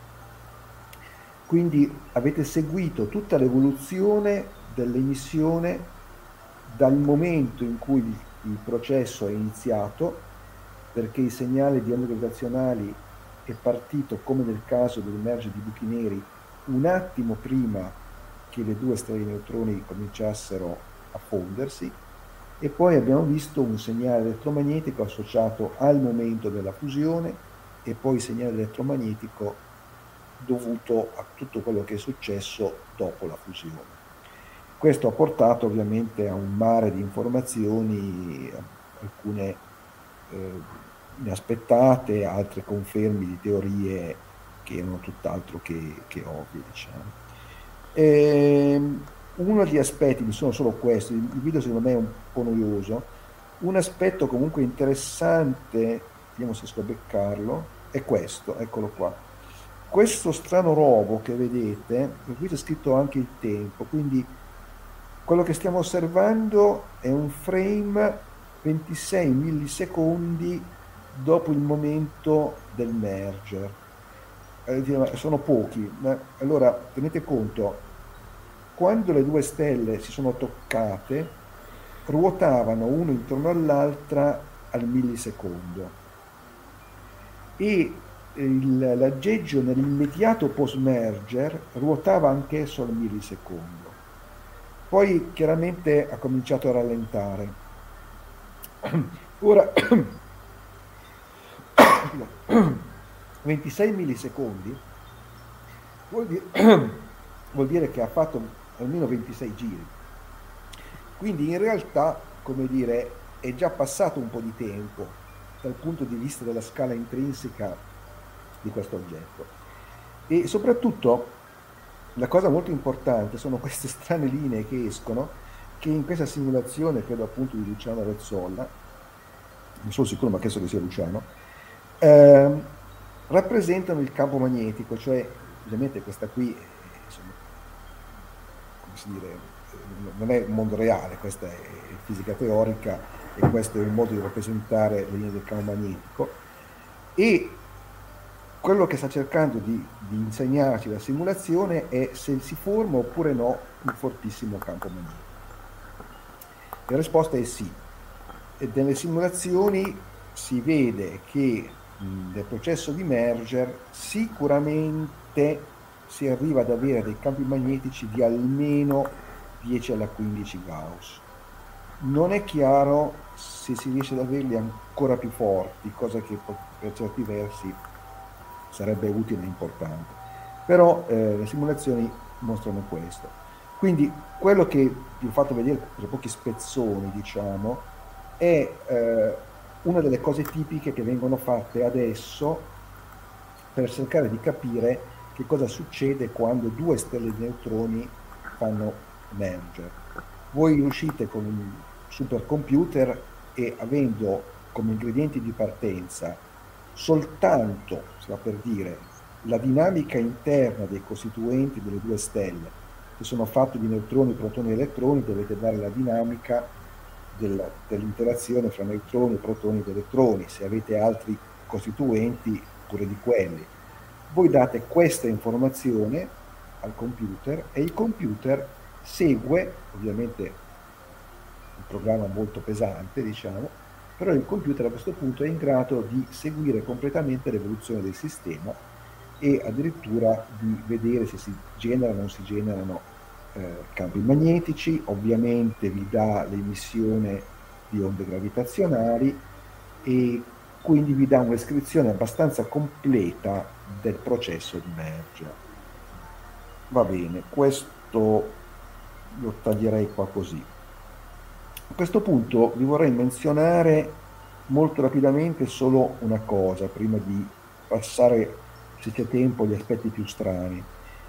Eh, probabilmente se avete seguito i vari articoli di giornale che sono usciti, eh, allora l'evento di, di merger è stato dell'agosto 17, però l'analisi è durata vari mesi è stata tenuta completamente segreta per vari motivi, non motivi di segretezza, eh, ma per motivi di riservatezza scientifica, diciamo, cioè non puoi eh, di fronte a, diciamo, a, una scoperta così importante eh, annunciarla fino, fino, a che non hai fatto un'analisi che renda molto convincente.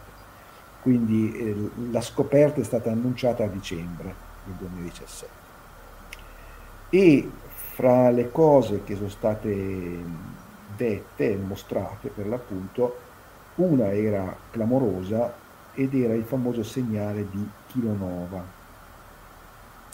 Allora, questo segnale di kilonova in cosa consiste? Eh, una domanda che ci si pone veramente, come dire, degli alburi dell'umanità è come vengono prodotti i nuclei atomici della materia che ci circonda. D'accordo? Allora, vi avevo già menzionato, vi ricordate, che nelle estreme normali, diciamo, uno riesce tramite processi di fusione a costruire dei nuclei via via più pesanti fino al ferro, fino al ferro, non oltre il ferro, perché dopo non è più conveniente mettere insieme i nuclei leggeri per fare qualcosa di più pesante. E quindi la domanda è sempre stata, ma quindi quelli oltre il ferro come si formano? Questi così pesanti come il piombo, l'uranio, eccetera, come si fanno? E c'è una, una teoria, diciamo, molto precisa che ti dice per riuscire a formare questi nuclei così pesanti eh, ho bisogno di avere un, un ambiente dove ci sia un flusso enorme di neutroni. Cioè immaginate di avere un po' di nuclei diciamo normali, questi qua. E immaginate che per qualche motivo li immergete in un ambiente dove c'è appunto questo flusso pazzesco di neutroni. Quello che succede è che questi neutroni provano ad attaccarsi al nucleo. Poi a un certo punto sono talmente tanti che letteralmente non ce la fanno più però avete raggiunto eh, un nucleo atomico che ha un numero di neutroni molto più grande dei nuclei stabili. Una parte di questi neutroni letteralmente sgocciola fuori, la parola inglese è drip line, sgocciolare. Però un pochino di questi neutroni restano attaccati e possono riuscire, prima di sgocciolare fuori a trasformarsi in protoni con il processo che si chiama decadimento debole, neutrone che va in protone più elettrone più antineutrino. Se fai questo gioco, che cosa succede? Che tu parti dai nuclei leggerini, ci impili sopra tantissimi neutroni fino a che non cominciano a sgocciolare, un po' di questi neutroni ce la fanno a trasformarsi in protoni stabilizzando il nucleo. Però ne arrivano ancora di neutroni e quindi torno a impilare neutroni fino a che non ti sgocciola. Un po' decadono, stabilizzi di nuovo il nucleo e vai avanti così zizzagando e potenzialmente riesci a popolare questa regione, cioè riesci a costruire lo stagno, il piombo, l'oro, eccetera, eccetera. ver- il vero problema qual è? Dove lo becco il flusso di neutroni? Fino a 2017 era nota soltanto una, una possibilità, una sola sorgente di neutroni così intensa, l'esplosione di supernova. Quando esplode una supernova si forma la strada dei neutroni e la strada dei neutroni è fatta in larga misura da neutroni, dalla superficie, perché l'aggeggio è molto caldo, esce un flusso di neutroni e i nuclei atomici già presenti per l'appunto passano attraverso questa catena di processi nucleari che si chiamano processi R, processi rapidi. E quindi, però, i calcoli dettagliati che erano stati fatti per decenni, si può dire, mostravano che l'idea era molto carina, ma non funzionava. Cioè, essenzialmente, quello che capitava era che partivi da dei nuclei più leggeri e avresti voluto produrre dei nuclei che facevano parte di questo gruppetto qua, di quest'altro, questo qui è la cosiddetta peso atomico, diciamo, quindi in buona sostanza è, il, è la massa totale fra neutroni e protoni e questo è il numero di neutroni che c'hai dentro. E quindi ci sono molti nuclei stabili in questa regione, in questa regione, in questa regione e come fai a produrli? Allora, se uno prendeva letteralmente il flusso di neutroni stimato nelle esplosioni di supernova, riusciva a manapena a popolare questa regione qua, ma mai questa e questa. Perché non c'erano abbastanza neutroni? Perché in realtà sono dei motivi tecnici, i neutroni si ritrasformavano in protoni perché c'erano tanti neutrini, insomma, paciocco. Però il succo era che non si era capaci di spiegare quantitativamente la presenza di questi picchi nelle abbondanze dei nuclei. Questo è quello che è successo, diciamo, non sto dicendo nel modo corretto, nel 2017, cioè nel 2017 che cosa si è osservato? Si è osservato un segnale che arrivava dalla stessa regione dove c'era stato il merger di queste due stelle di neutroni e questo segnale era stato ipotizzato da un gruppetto di persone, tra cui pure il mio amico Brian Metzger, e questi avevano escogitato questa idea. Voi fate immergere due stelle neutroni, ok, quelle sono già ricchissime di neutroni, quando cominciano a toccarsi usciranno tanti neutroni. A questo punto forse quello è un ottimo ambiente per fare quei processi di cattura rapida di neutroni di cui si era parlato. Forse un ambiente persino migliore che non l'ambiente delle supernove. Questo per dei motivi tecnici legati appunto, come vi dicevo, al flusso di neutrini, eccetera, eccetera. E quindi, però, al di là di questa idea, erano riusciti soprattutto a concepire un segnale osservabile. Il segnale osservabile era questo. Immaginate di avere questo mergere due stelle di neutroni, un po' di materiale esce da questa botta che, che date, d'accordo? E secondo loro in questo materiale che stava uscendo si sarebbe riusciti a fare tutti quei nuclei pesanti che non si riuscivano a fare altrimenti. Allora immaginate che voi avete questo, questa sorta di gas di, di, di, di nuclei no? che si sta allargando e all'interno stanno ancora avvenendo dei processi nucleari. Quello che succede è che questi nuclei vengono continuamente a formarsi e poi a decadere, a formarsi e a decadere. Ogni volta che decadono emettono energia sotto forma di fotoni. Ma il sistema è denso e soprattutto ci sono certi nuclei che gli piace tantissimo acchiappare i fotoni e quindi questi fotoni faticano ad uscire da questa sorta di nube che sta allargandosi. E I nostri amici riuscirono prima del 2017 a stimare che cosa si doveva vedere. Si doveva vedere un segnale principalmente nell'infrarosso e questo segnale aveva una certa durata ipotizzata e anche un certo cambiamento diciamo del colore, detto in modo improprio. L'infrarosso ovviamente non ha un colore però può essere più vicino al visibile o più lontano quindi più o meno near eh, o far eh, infrared diciamo. Quindi loro avevano ipotizzato che potessero avvenire questi processi di cattura rapida di neutroni nell'immediato post-merger due stelle di neutroni e questi processi generassero tutta una cascata di nuclei atomici, tutti quelli che conosciamo, e la segnatura, il segnale che questo stava avvenendo era che questa nuvola, formata da nuclei che venivano continuamente a formarsi, a decadere, a riformarsi e decadere, a un certo punto avrebbe rilasciato un segnale nell'infrarosso. Il segnale dell'infrarosso era il segnale di kilonova che fu clamorosamente osservato nell'immediato post-merger nel 2017. Quasi sì, perché tra l'altro il buco nero è quasi noioso, no? Cioè non emette niente. E in sostanza se uno, facendo ovviamente a questo punto delle modellizzazioni, considera il flusso di neutroni che c'è in quell'ambiente, riesce finalmente a popolare questa regione con nuclei particolarmente pesanti che altrimenti non si sarebbe popolata. Il titolo de- de- dei giornali era abbiamo capito dove è prodotto l'oro.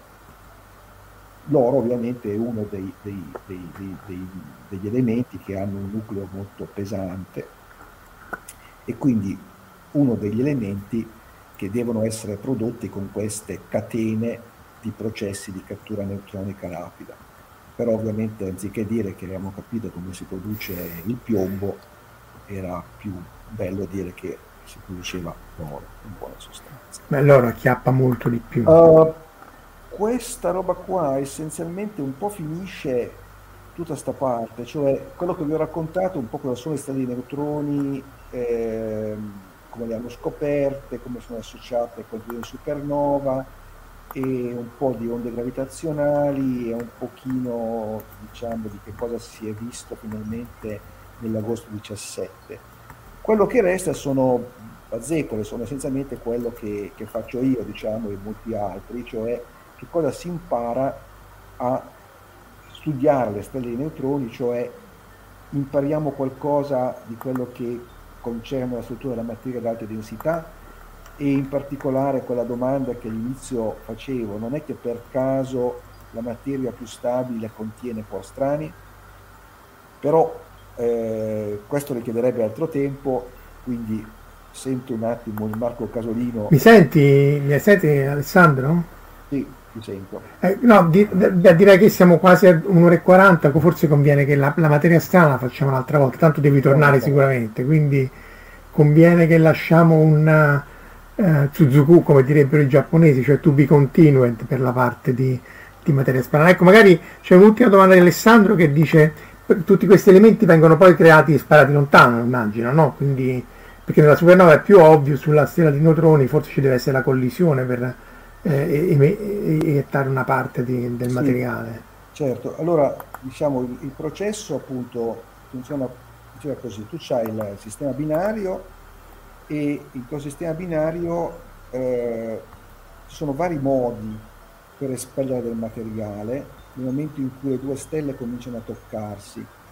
Ci sono dei modi, diciamo, molto violenti che sono legati proprio al fatto che c'hai due bestie che cominciano a, letteralmente a schiantarsi una sull'altra e, e questo si può dimostrare che eh, produce del materiale che si allontana delle velocità che sono dell'ordine di 10, 20, 30% di quella della luce.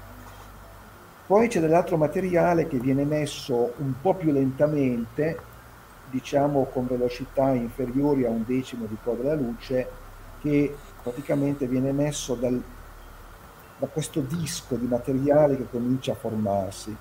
Questo disco in parte viene, si chiama, si chiama ablate, viene, um, il materiale viene preso fuori dai neutrini, sono, però così si dica ablate in italiano non, non lo so, ablazione, ablato, viene ablato. E quindi anche questo disco che si era formato anche da riesce il materiale. Questa roba si sta espandendo e inizialmente si espande molto velocemente, appunto state osservate direttamente delle componenti che sono spiegabili solo con velocità dell'ordine del 20-30% di quella della luce, poi pian piano rallenta. Ovviamente questa roba continua ad espandersi, quindi tu hai formato i tuoi nuclei relativamente vicino al, al momento del merger, eh, relativamente questi aggeggi li, li, hai formati su una scala di tempo, se non mi ricordo mai, dei minuti, quindi se ne stanno andando velocità della luce quasi, quindi diciamo hai formati già abbastanza... Hai voglia a camminare. Eh. A camminare diciamo. Però poi questa roba si allarga, si allarga, quindi eh, la cosa divertente, si va per dire, è che eh, per riuscire a formare questi nuclei pesanti hai avuto bisogno di avere già le stelle di neutroni, che sono la parte finale di un processo evolutivo già molto sofisticato, cioè eh, dovete avere delle stelle tipo zero, come lo chiamate, iniziali, quelle appena formate dopo il Big Bang. Quelle lì, poverette, non avevano dentro niente di pesante. Quindi poi avete formato queste stelle che magari erano massive e riuscivano a fare esplosioni di supernova, alcuna di loro, e arrivavano fino al ferro. Dopodiché queste qua hanno fatto merger e dal merger finalmente è uscito fuori del materiale oltre il ferro. Quindi vedete, c'è tutta una, un'evoluzione. Per arrivare a noi ce n'è voluta, insomma. Ce n'è voluta. E questa cosa viene seguita, cioè una delle cose più interessanti dell'astrofisica contemporanea è proprio l'idea che c'è stata un'evoluzione chimica, se volete, no? dell'universo, perché chiaramente non c'era il ferro subito dopo il Big Bang, non c'era ferro per primi probabilmente 10 milioni di anni, 100 milioni di anni, quindi le primissime stelle dovevano avere una composizione chimica diversa dalle stelle che abbiamo adesso. La chiamano a volte popolazione zero o popolazione terza, secondo da che parte li misurate, diciamo. Va bene, io direi che eh, abbiamo sforato, ma insomma succede spesso, però conviene che magari appunto la parte... abbiamo parlato di, di, di, roba strana. No, le, però le, la, la, la, la, lasciamo appunto nella seconda parte, perché effettivamente queste, saltare direttamente alle, alle serie di work strani senza introdurre queste non, non aveva molto, molto Quindi la seconda senso. parte comincia fra un'ora, no? mi pare verso una e mezza. Sì, sì, facciamo parte un breve e... intervallo. E... intervallo. Breve inter... e io volevo ringraziare Alessandro, ovviamente eh, citiamo sempre i soliti riferimenti per chi non ci segue magari dopo offline, salutiamo anche chi ci segue offline il podcast è quello di Fantascientificast, poi c'è anche quello di Scientificast, quindi la, la, registrazione viene anche ripresa e messa sul podcast da Omar che no, questa sera non è stato potuto essere con noi. E, um, il canale Telegram dove c'è la community è, questa, è questo qui, eh, FSC Community. E, e questo è quanto, diciamo, vi, ci ringraziamo di nuovo Alessandro Marco.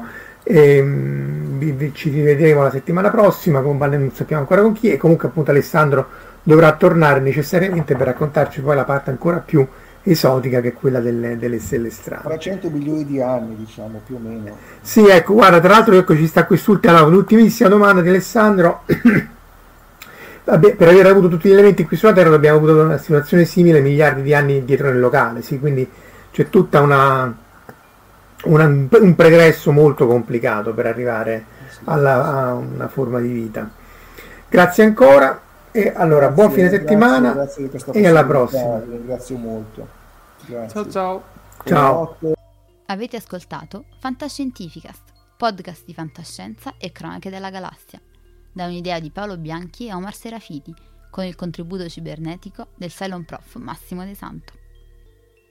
Potete seguirci ed interagire con noi sul nostro sito fantascientificast.it, su Facebook alla pagina Fantascientificast, su Twitter sul profilo at Fantascicast, sul nostro canale Telegram t.me slash fantascientificast, sulla nostra community Telegram t.me slash fsccommunity.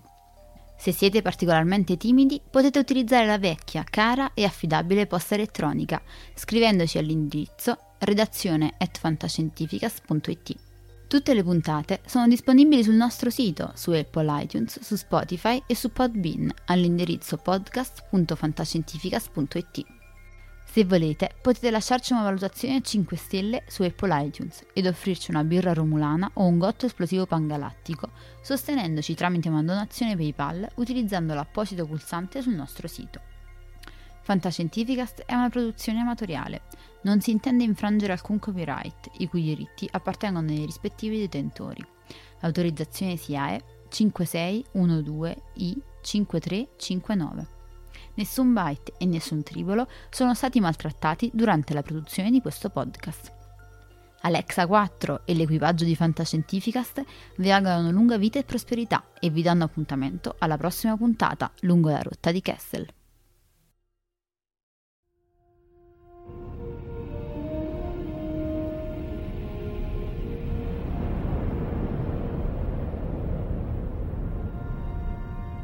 Certo che hanno una gran bella nave.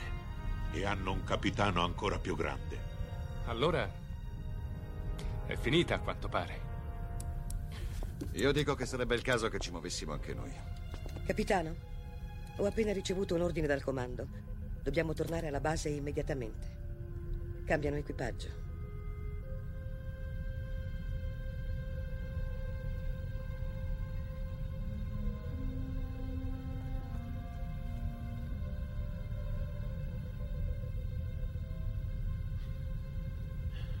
Se fossi umano, penso che ora la mia risposta sarebbe andate al diavolo. Se fossi umano.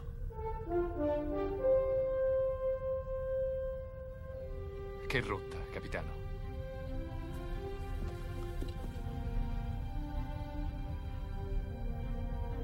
Seconda stella a destra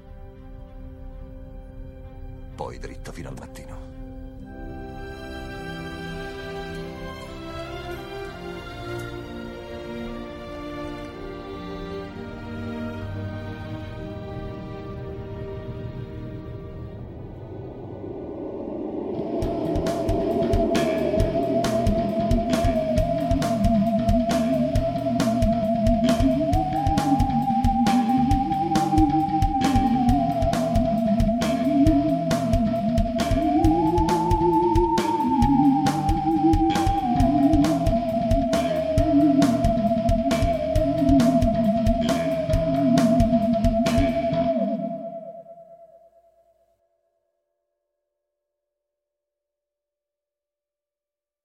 Parker, our purpose is simple. We want to make the world a better place by working more efficiently, by using more sustainable practices, by developing better technologies. We keep moving forward. With each new idea, innovation, and partnership, we're one step closer to fulfilling our purpose every single day. To find out more, visit parker.com/purpose. Parker, engineering your success. As humans, we're naturally driven by the search for better. But when it comes to hiring, the best way to search for a candidate isn't to search at all. Don't search, match with Indeed. When I was looking to hire someone, it was so slow and overwhelming. I wish I had used Indeed. If you need to hire, you need Indeed. Indeed is your matching and hiring platform with over 350 million global monthly visitors, according to Indeed data, and a matching engine that helps you find quality candidates fast. Ditch the busy work. Use Indeed for scheduling, screening, and messaging so you can connect with candidates faster. And Indeed doesn't just help you hire faster. 93% of employers agree Indeed delivers the highest quality matches compared to other job sites, according to a recent Indeed survey. And listeners of this show will get a $75 sponsored job credit to get your jobs more visibility at Indeed.com slash podcast. That's Indeed.com slash podcast. Terms and conditions apply.